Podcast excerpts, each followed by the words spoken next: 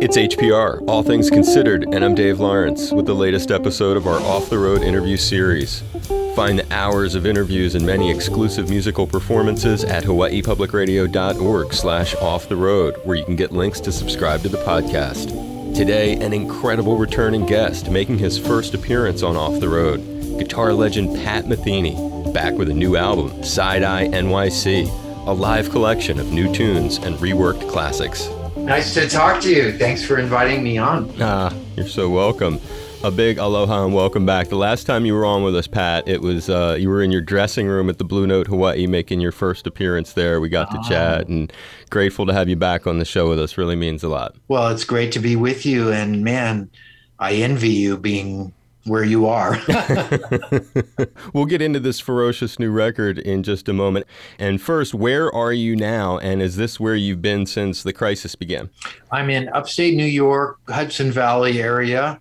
Um, for the first part of the crisis period, I was right in New York City in the kind of the worst of it all. And then by, you know, the fall or so, I had had a kind of presence in upstate area over the years. My next door neighbor for many years, great drummer Jack DeJohnette. Hmm. You know, we've kind of wound up spending much more time up here, and now it's like we're basically here all the time. Well, keeping in mind Side Eye NYC was recorded just before the pandemic struck. Back us up and share the story of maybe the first days, I guess, when you realized something very serious and unusual was about to happen in all of our lives, and, and explain how it impacted your life both personally and professionally. Well, in my case, late February 2020, we headed off on the road because I had a new record just coming out then uh, from this place. Mhm. We headed off to Singapore, then Australia and New Zealand. In Singapore, there was starting to be on CNN a little talk about something in late February, but the Singapore promoter was like, you know, don't worry about it. Come, it'll be fine. And we got to Singapore and we played our concert, and it was a full house and it was fine. And then we went on to Australia and New Zealand, neither of which had had any cases at that point. Every day on the TV, though, it was getting more and more serious. And we then continued on from New Zealand to South America, to Buenos Aires, where we were going to play Argentina, Brazil, Chile, Peru, Mexico, then Cuba, all kind of as part of this this tour. And we arrived in Buenos Aires. Everything was cool, big, a lot of excitement. I hadn't played there for a long time. Um, you know, I was supposed to meet the president of Argentina, and they were going to give me some cool award or something. It's all really great. Um, oh, don't worry about anything. Everything's cool. And then the next morning, I got word saying you can't go to the president's place because he's going to give a speech. And in that speech, he closed the country. And kind of one after another, it was a kind of crazy 48 hours because it wasn't clear that Brazil was going to close or that Chile was going to close. There, there weren't really cases at that point. They were kind of preemptively closing. But all throughout that, we're watching on TV and we're seeing, you know, these scenes of chaos at American airports and so forth of people trying to get back in. So finally, the executive decision was made. We're just going to go home. It was looking like it was headed that way anyway. And got home, and uh, like everybody else, you know, everything stopped then. And uh, we're going to attempt to do a tour now. We've got gigs booked. You know, I mean, in my case, I feel very fortunate about this. Gigs have not been canceled; they've just been, you know, kicked down the the road, and we've been kicking them down the road a couple times already. And at least over here in the, the 48, you know, it seemed like we're we're going to give this a shot. And uh, anybody that's listening to this that likes music and has not been vaccinated yet, please go get vaccinated so that we can put on concerts and be musicians and you know play for everybody because that's what it's going to take. On that note of the tour um, to support Side Eye NYC, it's quite ambitious looking to see all those dates, especially during the age of COVID and now the Delta variant, which has been causing quite of a a bit of uh, serious concern here in, in Hawaii. What are ways that you're approaching the road differently to protect your health? Are these all full capacity shows, and are there any requirements on masks or, as you mentioned, vaccinations? It seems to be that each promoter kind of has their own um, kind of system. It's it's a little bit chaotic to tell you the truth because there is no one size fits all thing. You know, the requirements that we have in terms of like if you want to be in the band or be in the crew is that of course you have to be vaccinated.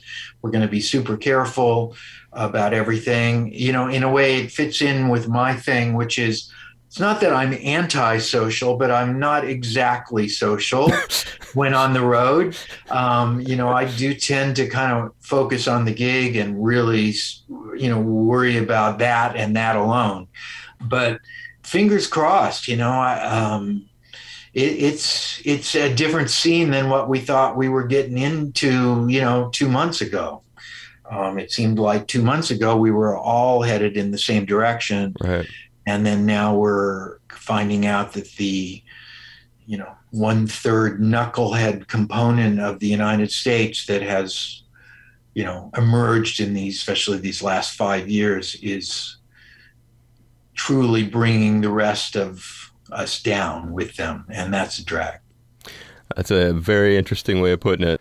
And on that note of the capacity Pat, I'm guessing that it, these are, as, as of now, most of these are going to be full capacity shows. Yeah, as I understand it, that's true. Wow. Well, it is ambitious, and obviously will be. Uh, and I'm sure it gives you a chuckle too, because you know how ambitious it is when you see all those. Well, you know, I, I, mean, again, we're we're day by day. You know, it's like we're, we're you know we're we're having to make it up as we go along, and in many ways, and it's not just us, it's everybody. Another thing that's been interesting about this time is you've been around for so long, so many people admire you and look up to you, and that's because you've made all these different connections along the way. We lost several key musicians. Lee Konitz, Ellis Marsalis, John Bucky Pizzarelli, Wallace Roney. We lost them all to COVID. Any of those names make you oh, yeah. think of something? I mean, Lee Konitz is one of the greatest improvisers ever. I knew Lee from the time I was 16 years old, in addition to a musical hero, you know, a friend and somebody that I really, uh, really loved Lee, you know, great cat. Wallace Roney, who's somebody recorded tunes of mine, one of the really great young trumpet players who had a, a real connection to the whole Miles thing that was very special. Um, Bucky Pizzarelli, in addition to being somebody that I followed literally from the time I you know got hip to what a guitar was. His son John is a, a an important person on the scene. Right. Uh, John actually put out a record recently of him playing beautiful solo guitar versions of a bunch of my tunes that was in in some ways a response to the fact that he not only lost Bucky but he, he lost his mom a week after that and uh, you know he found some place in in a bunch of those tunes of mine to to put some of the his thoughts in that department, which was something very special for me.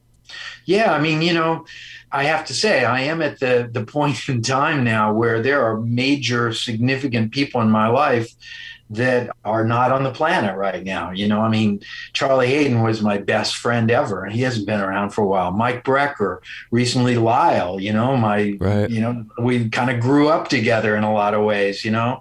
And my response to all that is, you know, I feel like what I want to do then is be the best musician I can be and honor all those guys by playing as good as I can. And also to be really grateful that we all got to hang around for a bit of time at the same time. You know, none of us are here very long. We're all just here for a second, you know. It's a legendary guitarist, Pat Metheny, and tomorrow we'll wrap it up, including Pat sharing stories about encounters with two of the greatest guitarists of all time, Eddie Van Halen and John McLaughlin. Find today's segment and the entire series at hawaiipublicradio.org slash off the road, where you can find links to subscribe to the podcast. I'm Dave Lawrence.